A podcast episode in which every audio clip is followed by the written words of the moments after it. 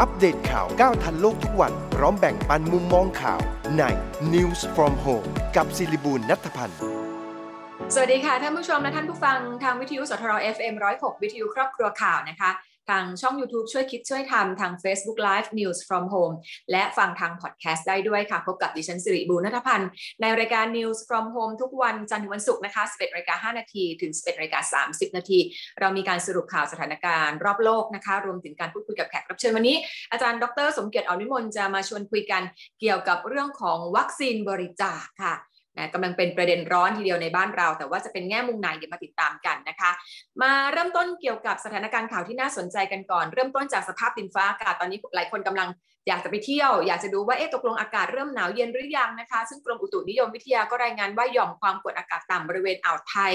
ทำให้ภาคใต้มีฝนฟ้าขนองแล้วก็มีฝนตกหนักบางแห่งไปจนถึงช่วงกลางเดือน แล้วก็ช่วงวันที่ 9 ถึง 13 เดือนนี้นะคะ บริเวณตอนบนของประเทศ อุณหภูมิจะลดลง กรุงเทพมหานครและปริมณฑลอุณหภูมิก็จะลดลง3ถึง4องศาเซลเซียส ต่ำสุดอยู่ที่ 22 องศาเซลเซียสค่ะ ส่วนเรื่องของน้ำท่วมนะคะ ก็ยังคงมีสถานการณ์ที่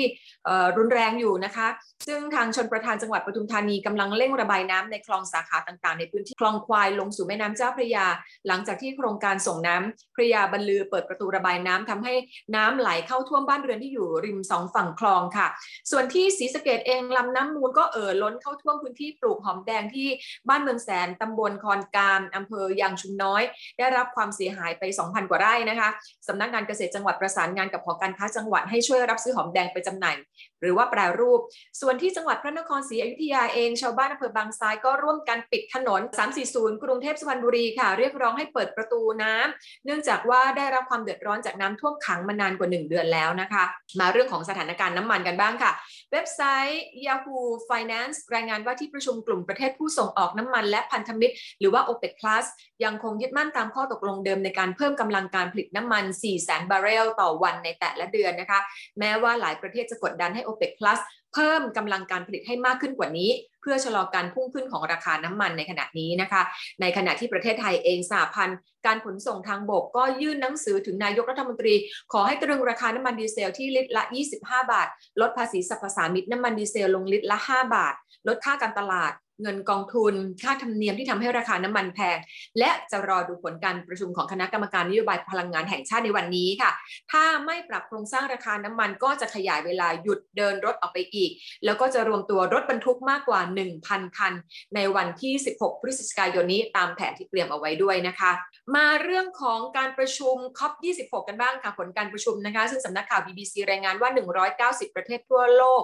ร่วมกันประกาศเจตนารมณ์ ยุติการใช้ถ่านหินเป็นพลังงานเพื่อผลิตกระแสไฟฟ้าในการประชุมสุดยอดแห่งสหประชาชาติ ว่าด้วยการเปลี่ยนแปลงภูมิอากาศครั้งที่ 26 หรือที่เรียกว่า COP26 เนี่ยนะคะ ที่เมืองกลาสโกประเทศอังกฤษ โดยมีประเทศผู้ใช้ถ่านหินรายใหญ่ของโลกเข้าร่วม เช่นโปแลนด์เวียดนาม ชิลี แต่ประเทศที่พึ่งพาถ่านหินในการผลิตกระแสไฟฟ้ามากที่สุดอย่างออสเตรเลีย อินเดีย จีนสหรัฐอเมริกาไม่เข้าร่วมในการให้คำมั่นสัญญาดังกล่าวค่ะ กลับมาเรื่องราวของสถานการณ์ทางการเมืองกันบ้างนะคะ นางสาวรัชดาธนาดิเรกรองโฆษกประจำสำนักนายกรัฐมนตรีแถลงว่านายกรัฐมนตรี แจ้งกับประชาชนว่านายกรัฐมนตรีและพรรคร่วมรัฐบาล ไม่มีนโยบายแก้ไขมาตรา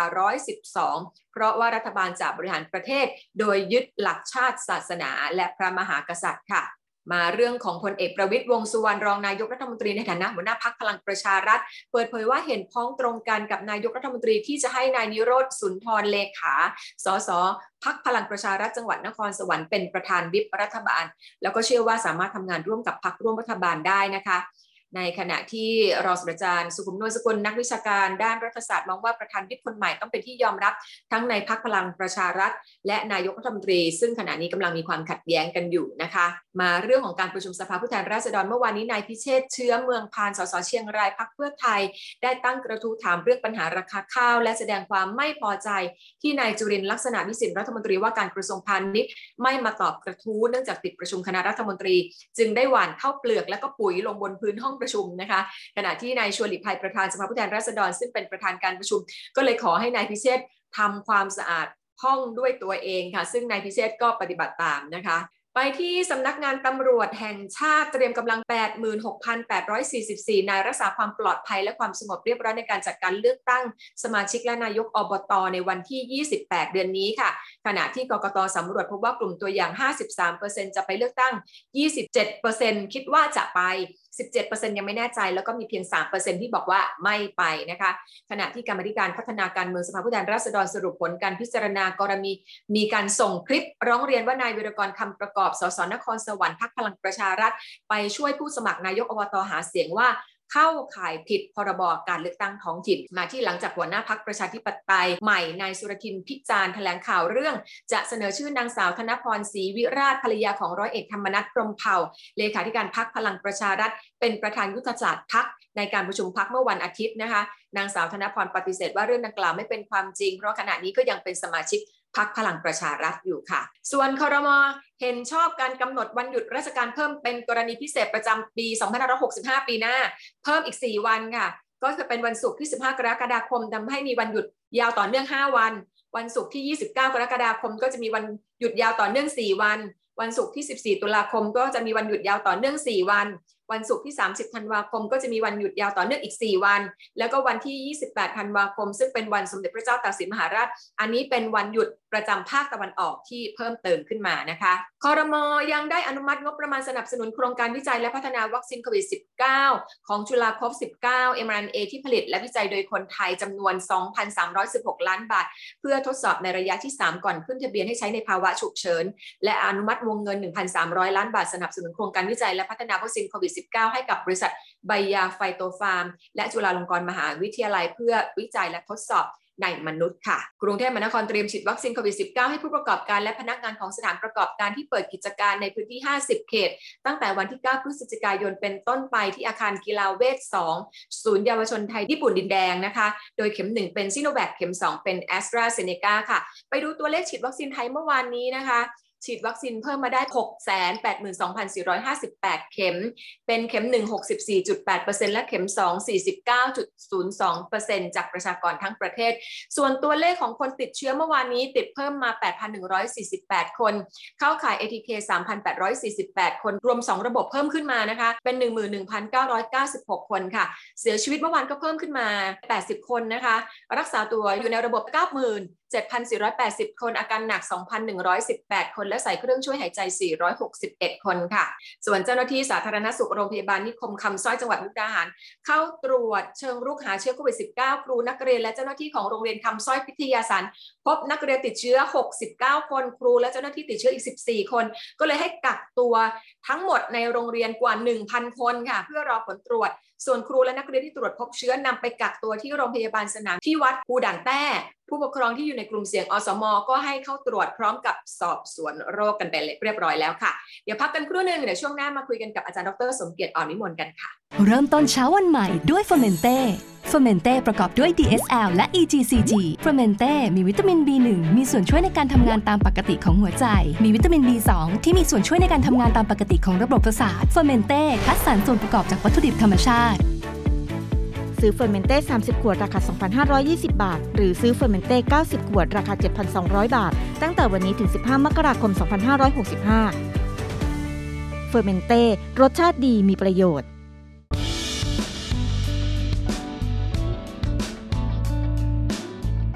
ถึงแม้ว่าต้องทำงานตลอดทั้งวัน แต่หญิงให้ความสำคัญกับการดูแลเอาใจใส่ตัวเองเสมอค่ะห ญิงดื่มเฟอร์เมนเต้ Tea Revive ชาขาว ชาเขียว ผสมสมุนไพรหอมละมุนดื่มง่าย ชาขาวผสมสมุนไพร ตราเฟอร์เมนเต้ Tea Revive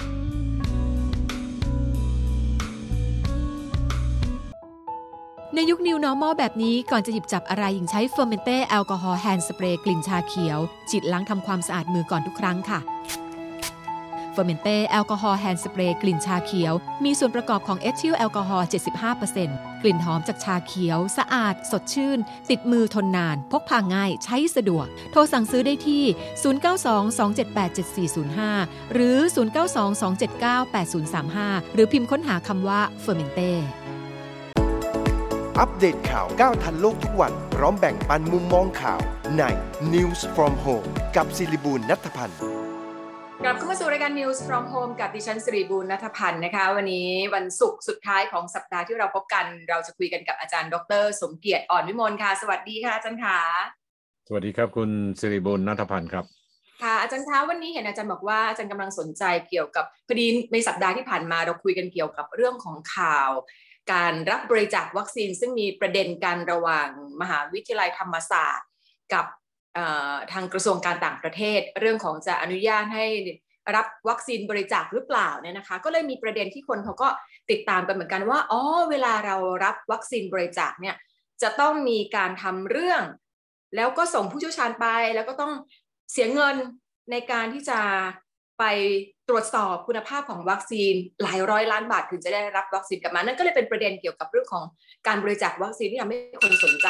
แต่ว่ากรณีอีกอันหนึ่งก็คือว่าก่อนหน้านี้เองก็มีการเรียกร้องจากประเทศต่างๆ หรือแม้แต่องค์กรระหว่างประเทศแบบว่าจริงๆแล้ว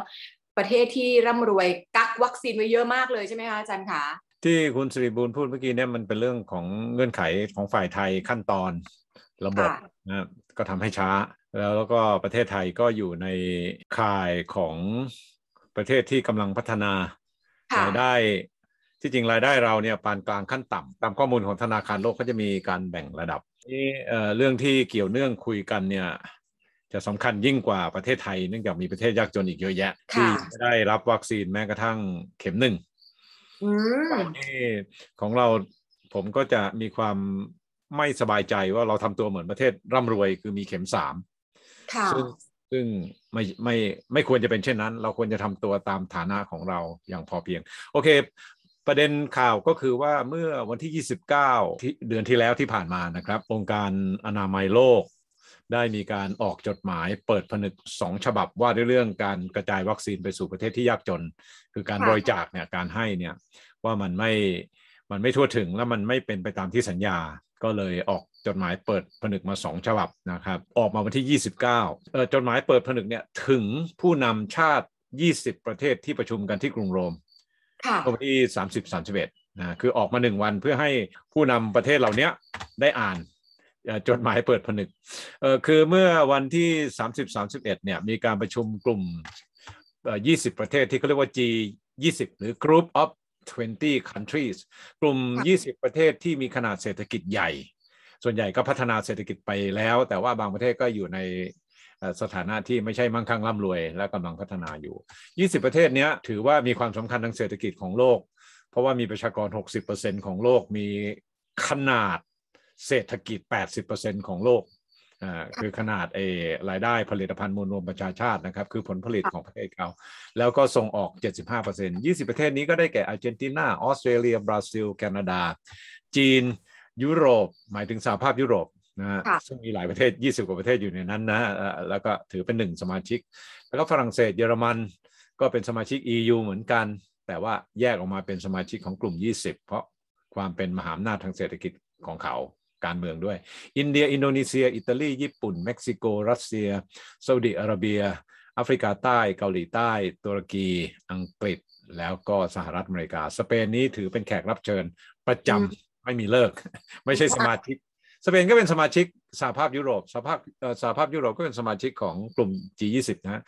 เป็นการรวมตัวกันอย่างจะเรียกว่าเป็นทางการก็ได้ มีการประชุมกันเป็นประจำโดยผู้นำเพื่อจะมาตกลงว่าโลกนี้มีปัญหาเศรษฐกิจยังไง แล้วเราจะแก้ปัญหายังไงอันนี้ก็เป็นโอกาสที่องค์การอนามัยโลกจะได้ทวงประเทศที่ร่ำรวยเหล่านี้นะรวมทั้งประเทศที่ใหญ่ ๆ ถึงไม่ร่ำรวยแต่ก็ผลิตวัคซีนได้เยอะอย่างเช่นอินเดียใช่ไหมว่าที่สัญญาไว้เนี่ยทำไมจึง ไม่ส่งวัคซีนให้ จดหมายเปิดผนึกสองฉบับนี้ ผมอ่านฉบับแรกก่อนวันที่ 29 นะครับ คือส่งมาทางอีเมล เนื่องจากผมเป็นสมาชิกอีเมลของเขาเนี่ยเขาก็จะส่งมา ผมก็นึกว่ามีฉบับเดียว ผมก็อ่านฉบับนี้คือ จดหมายเปิดผนึกถึงผู้นำ G20 นะครับจดหมายเปิดผนึกฉบับเนี้ยเขียนบอกว่าเมื่อการประชุม G7 ก่อนหน้านี้นะปีก่อนนะเมื่อเดือนมิถุนายนเนี่ย มีการประชุมกลุ่ม 7 ประเทศก่อน อันนี้อภิมหาอำนาจเลยนะครับ ประชุมแล้วแล้วก็สัญญาเป็นมั่นเป็นเหมาะว่าจะให้